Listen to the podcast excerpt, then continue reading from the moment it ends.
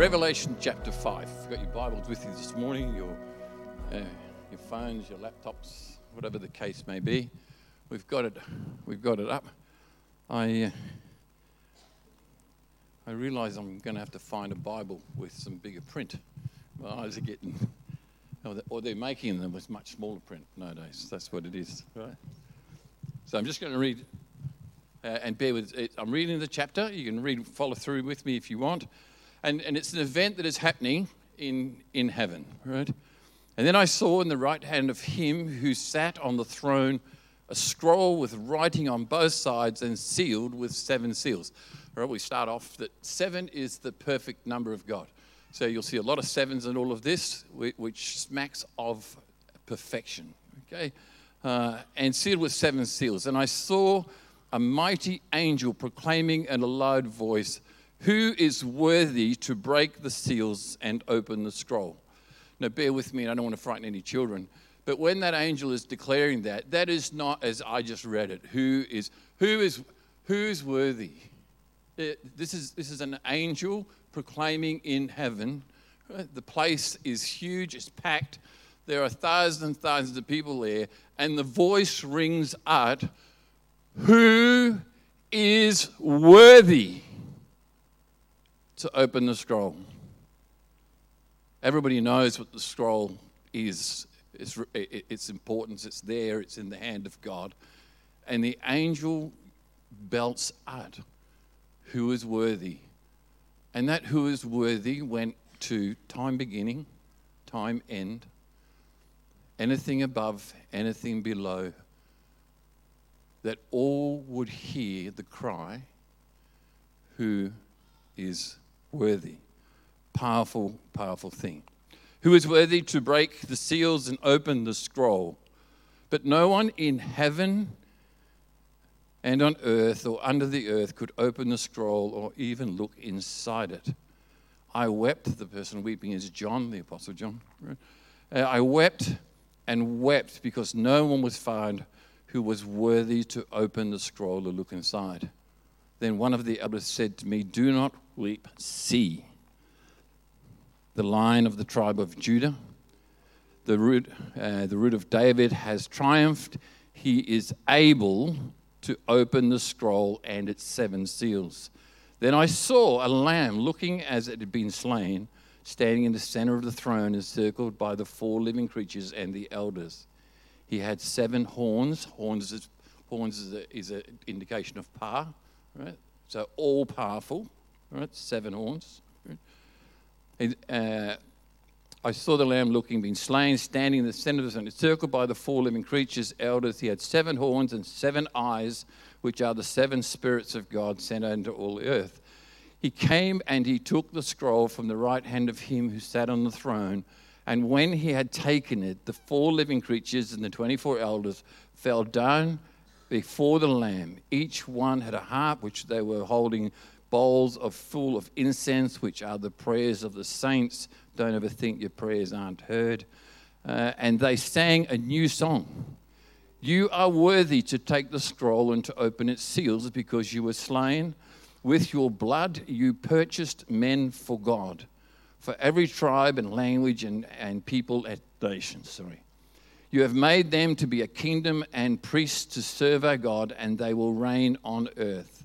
Then I looked and I heard, and the voice of many angels, numbering thousands upon thousands, and 10,000 10, times 10,000, which is infinity for uh, an, is, uh, an, Israelite. There, there's no bigger number.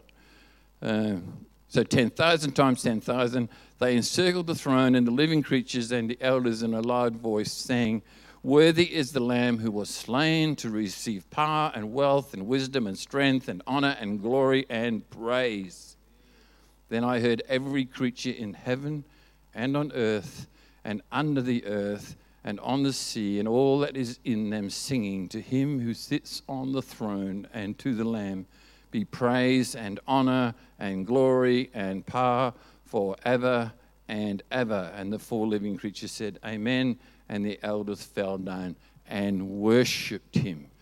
Do you think that that could fit our understanding of I'll raise a hallelujah? Do you think that's what raising a hallelujah really means? Father, we sang this morning we would raise a hallelujah.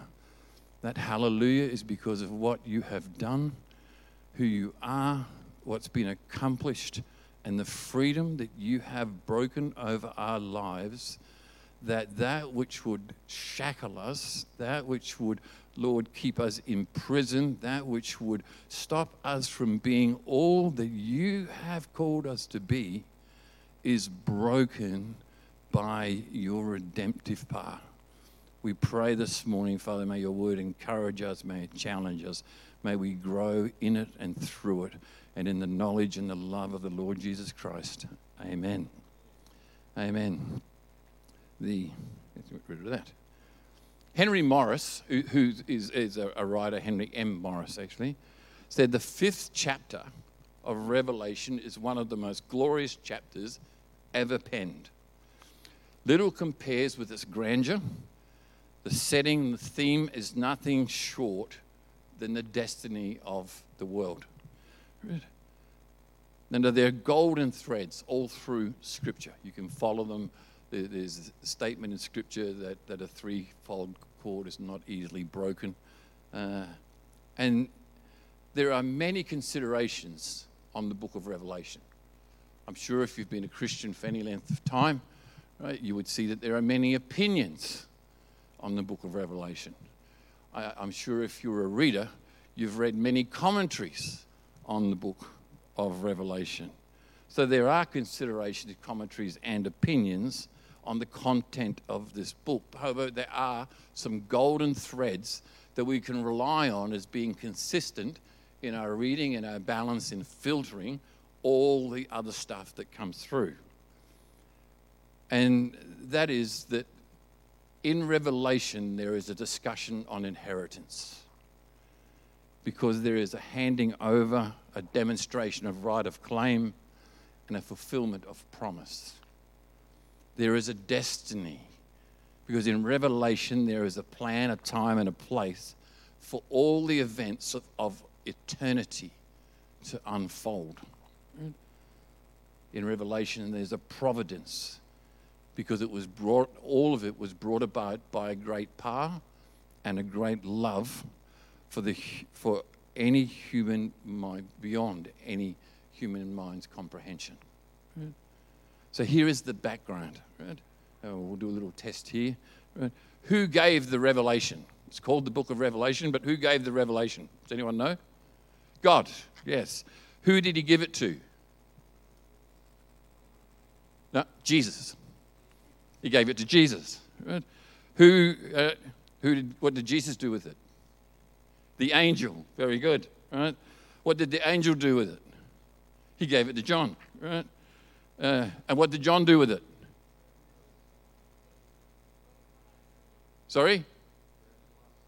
Gave it to us, gave it to the church. Seven churches. Perfect, very good. Right? And that's all in Revelation. Right? And so, in, in that sense, right, there are some keys to unfold. The book of Re- how many people like reading the book of Revelation? Right. How many people believe that locusts are those big Russian helicopters with all the guns and bullets and, and, and, and all that kind of stuff? They're all, they're all there. Uh, it, it's marvelous. The threefold key to Revelation, and, and again, I'm just trying to help here. Right? In Revelation 1, it's the things you have seen. This is John, right? Revelation 1, things you have seen. Revelation 2 to 3, the things which are. And Revelation 4 through to 22, or actually to the tail end of 19, because 20, tail end of 19, 21, 22 is, is the whole new kingdom. Earth is done away with, uh, a brand new start, right? So, uh, there's a couple of books. So the scroll is in the right hand of God. We would agree that the reading would allow that the person on the throne is indeed Almighty God. He's holding the scroll and his right hand, and the scene unfolds. Is John? John gets this vision. Now, now, let me say this to you: if you if you're a person who likes to study and likes to find out revelation, there's there's lots of times we read what people have commented. And, and that's very good. Some of those commentators spend a whole li- lifetime right, going through Scripture. But let me tell you this, and it works for us. Revelation is the explanation of everything that's gone before it and the tidying up of everything that's going to happen after it. That's what's Revelation. All, all the symbolisms in Revelation, uh, you can find them in Scripture. They're all there. Right? They're, they're represented in the Old Testament. Right? The, the, the jewels, uh, the, the crystal, they, they all have a, an explanation in Scripture, and Revelation is, is the book that brings it all together for the plan, the purpose, and the determination of Almighty God. We as Christians, we as church, are always struggling to actually comprehend the depth, the majesty, the purity, the clarity, the power of love. We experience love. Uh, some of us are, are uh, blessed in, in, in marriage. Uh, we understand love. Some of us, uh, some of us are blessed with children. And, and love is a completely another uh, concept. Do, do, you know? Uh, I, I, I know I know Karen loves me. But I also know that there are times in our relationship, if she had to lay her life down for me, she'd go, Well, can I get back to you? Right? But I know for our children, she wouldn't hesitate in a blink. There'd be no question. There is, there, there is a different aspect of love. Right? Now, again, we're blessed with grandchildren. There is another aspect of love. We, we as grandparents, right, interact with our grandchildren differently than the way we interacted with our children. And our children notice it. And, and we didn't determine to do that. We just see that we've moved to, we've moved to a position in life where we now have the opportunity to speak into generation. We, we, we're safe. We don't, we're not mum and dad. We don't need comply. We don't need to say, make your bed, pick that up, put that in the washing. We don't need to do any of that. We just need to say, you are awesome. You're fantastic. Did your mum really say that? Whoa, I could tell you a story. It's a different aspect of, of love. And, and we bandy around the word. I know, and, and, and again, in young people in courtship, in the way of manipulating other people in marriage, it's the same. Is if you love me, you'll let me, which isn't right. If you love me, you wouldn't ask. But love is something that we use, we abuse, and we struggle. And, and this chapter here is telling us that, that nobody actually gets the depth of the power and the presence and the magnitude and the wonder of love. And this is part of it, it, all unfolding. Revelation is a book that you read it and you think, oh, I don't know. But it is the, it is the outworking of a loving, powerful God, right? Who's bringing it all to completion. So we have here a couple of books. There is a book of life, and we read in Scripture uh, concerning the book of life. I, I, don't, I won't put them up, but if you make notes, Psalm 69 28, uh, they are blotted out. The prayer is, blot them out of the book of life. Right? Don't list them with the righteous. I don't know if we should be praying those kind of prayers, but it's there. Right? Philippians 4 3, Paul mentions the rest of his fellow workers as recorded in the book of life. Wonderful. Right? Revelation 20:15 says those that are not in the book of life will be tossed, to- tossed into the lake of fire. Uh, valid warning, we should pay attention. Those that are not recorded in the book of life. Uh, interesting thing. There is a book of law, which is the Old Testament law. And the easiest thing is Galatians 3:10 says, you're cursed if you try and keep it. Why? Because God tells us that without faith, it is impossible to please God. And keeping a book of law doesn't require faith, it just requires action. And it's not like last week I last week I sinned and I can get grace and be forgiven. Because one one hit of breaking the law and you're done. You're finished. And keeping the law, and, and we, we read scripture tells us, we, we've had some great sermons the last couple of weeks on, on that, you know, dichotomy of someone who tries to keep who they are instead of resting in who God is. And it creates a terrible amount of tension, terrible amount of confusion, and it's really hard to live up to. We look in the mirror and we are our own judge and we find ourselves guilty. And grace and love is so important. This is the book of determination. The scene is unfolding is one of judgment.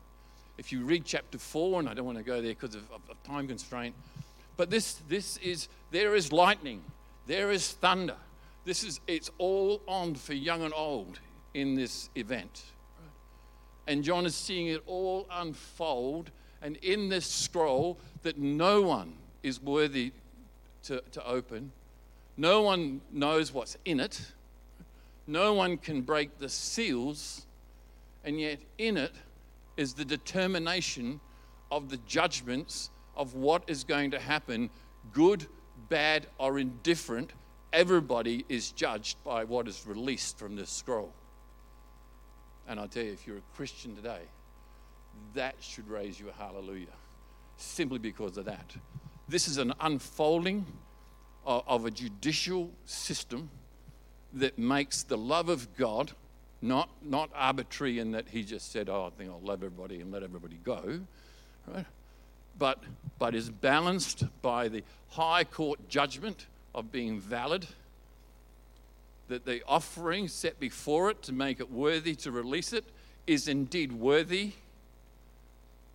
and the recipients, that is humanity, in this case us, uh, because we've acknowledged Jesus Christ as Lord and Savior, right, are saved for an eternity, which is again a word and a concept we have no ability to actually understand. Right? It, it, it's a struggle. So I go on, and this is an opinion. I need to declare it as my opinion. Right? This is the divine plan or providence concerning human life and the destiny of the nations. This unfolding of this scroll has to do with all time, all people, all places. And so we come to the question who is worthy? What a question.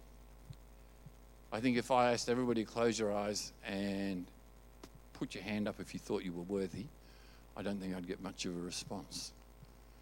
Um, it's a big question.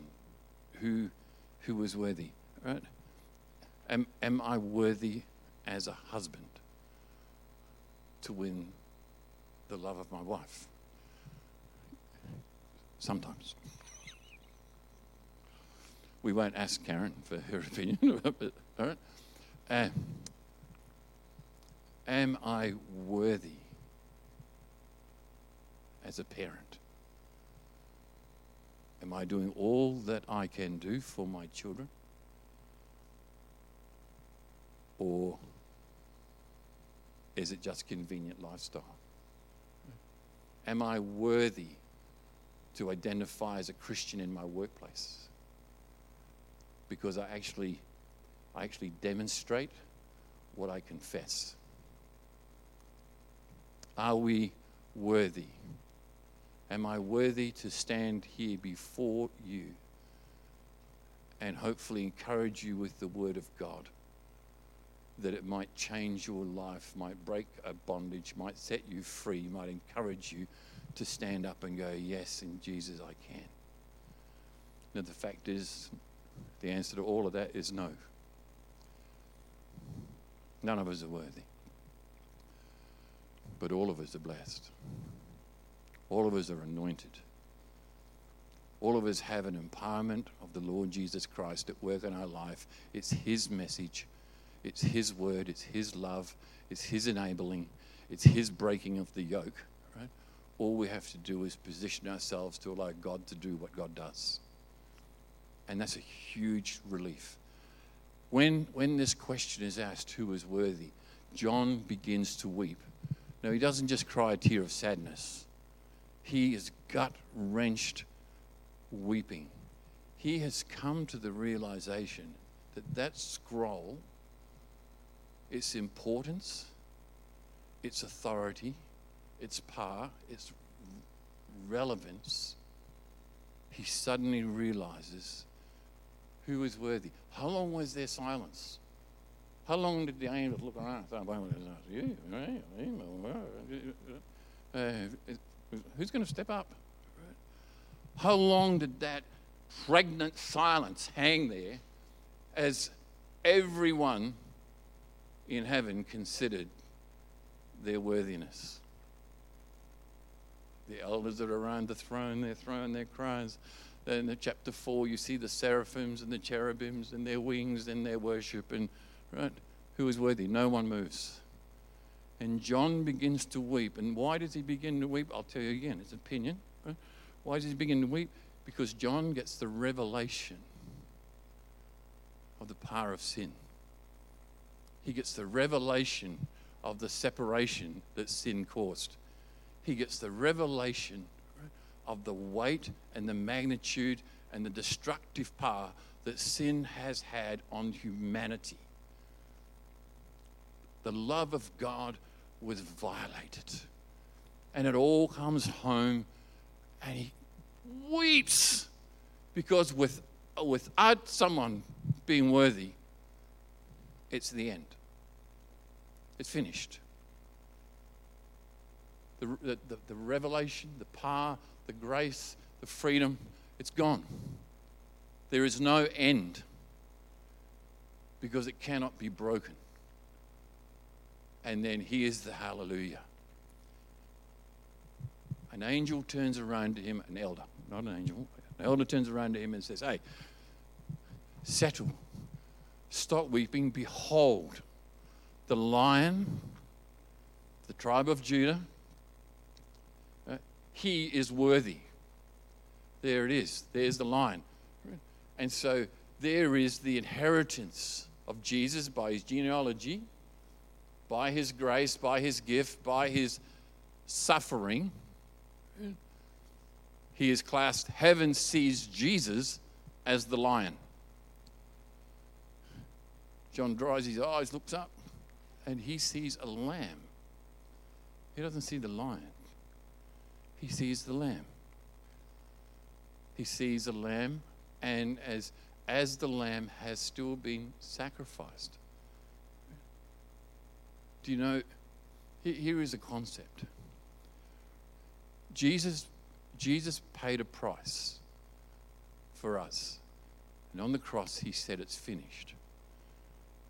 And it's by his stripes we are healed, by his blood we are free. And in this instance here, John sees the Lamb who is worthy. And the Lamb steps forward and takes the scroll. And heaven breaks apart. Heaven just goes. You want to talk? We sing or raise a hallelujah, right? The place just explodes, right? There is raise a hallelujah. Who is worthy? You know, the Romans 3:23 says, "All have fallen short of the glory of God." Right? We all fall short of the mark. As much as as well as we do, we fall short of the mark. One of my concerns in in Christendom in Christianity today is at times the church is in danger of seeing sin as something we do rather than a condition we have. No, we, we do. There, there are acts, there are acts where we, we sin. Yes, we know that there are stuff we do and it's sinful. Right? But, but sin is not limited to what we do. Sin is a condition that what we have. We pray for people with cancer, right? That is a disease that is eating them from the inside out, right? And without intervention will kill the body. That's cancer. It's, it's a hidden eating away. Sin is exactly the same, very similar, but it's spiritual in its content. Right? It can, by the weight of it, destroy flesh. We've, we've seen that people so chewed up with guilt right, that their body withers right, in that, in that uh, maybe psychosomatic connection. Right? But sin is a condition. And, and who can free us from that condition? Who can address that condition in our life? Well, here we see that the one person who was worthy was our Lord Jesus Christ. The one person. Look, you can, you can, you, sorry, we can read as many self help books as you like. We can go to as many positive conferences, encouraging, blessing as, as you like, right? We can have many, as many pats on the back of you're great, you're good, da da da, as you like. But the point being that until we come into a, a understanding of a relationship with the gift of the Lord Jesus Christ concerning our condition, we're still stuck. We're still stuck. It doesn't matter how good you are, uh, how well you do, you're stuck. Right? Let me wrap it up. If I can have the keyboard, please. It's great.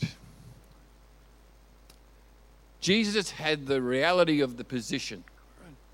He was the lamb slain. He had the right of claim, behold, the lion, the lion of the tribe of Judah. I don't know if you've ever watched The Lion and the Witch in the Wardrobe of the Narnia things, but in that Lion, Witch in the Wardrobe, Aslan the lion, sorry, Aslan the lion, it represents Christ. And he only roars twice in the whole movie. In one, it's when he's challenged on his promise. They try to undo the promise, and the lion roars, and the place is silent. And the second roar in that movie is when he jumps off the cliff and destroys the work of evil forever. Anytime the lion roars, love it. Maybe we need a lion to be roaring in our life now and again to give us that empowerment, that understanding, that freedom. There is authority of his position. He steps forth as heaven sees him, the lion redeemer. John saw the reality of provision, a lion slain, yet standing. John 10:10 10, 10 says this: The thief comes only to kill, destroy, rip you off. But Jesus speaking, I have come that you might have life and that you might have life abundantly. We're going to just open up the altar this morning. Only you know where you are at. Only you know your walk and your dealings with the Lord Jesus Christ. But I can tell you this morning that if you do not know Jesus as your Lord and personal Savior, you have some decisions to make. This unfolding, this end times is coming. And you can either be safe in Christ or journey through the consequences that are coming. If you are a Christian and you are struggling week by week, day by day, uh, to get that breakthrough, maybe you should just take a moment to understand who is on your side, to understand who is who has your back, who has paid the price, who has broke the chain, who has set you free? Who will bring that healing? Who will bring that breakthrough? Who will bring that revelation of who you are and, and save you from your own condemnation and your own judgment upon yourself that makes you so unworthy that you, you, you nearly shackle God working in your life? Let's let's pray. If you could just everybody just close your eyes for a moment, just just take a moment.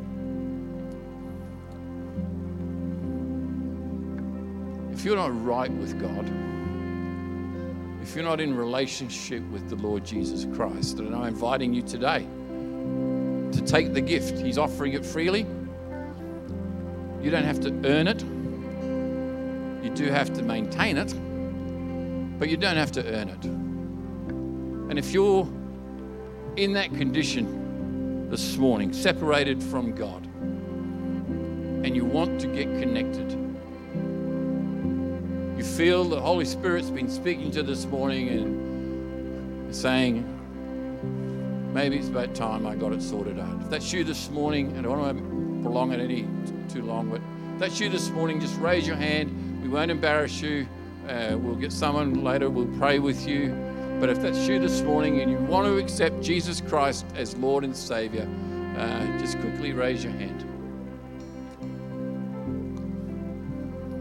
Thank you. I see that hand. That's great.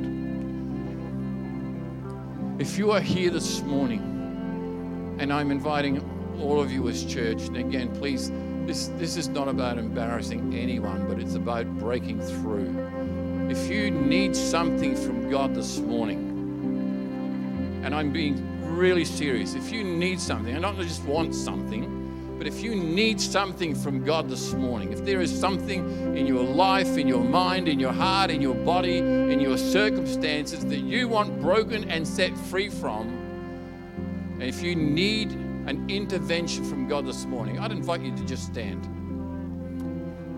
So if you're here this morning and that, just please quickly just stand up. Thank you. That's great. Good. I know there's a, I, I know, sorry folks, in my spirit I know there are some folk in here, you desperately want the breakthrough, you live a life of, of confessing you have it, but in reality you don't. You, you go from day to day, moment to moment, just surviving, not living. And I just pray, Holy Spirit, just give them the boldness to just respond.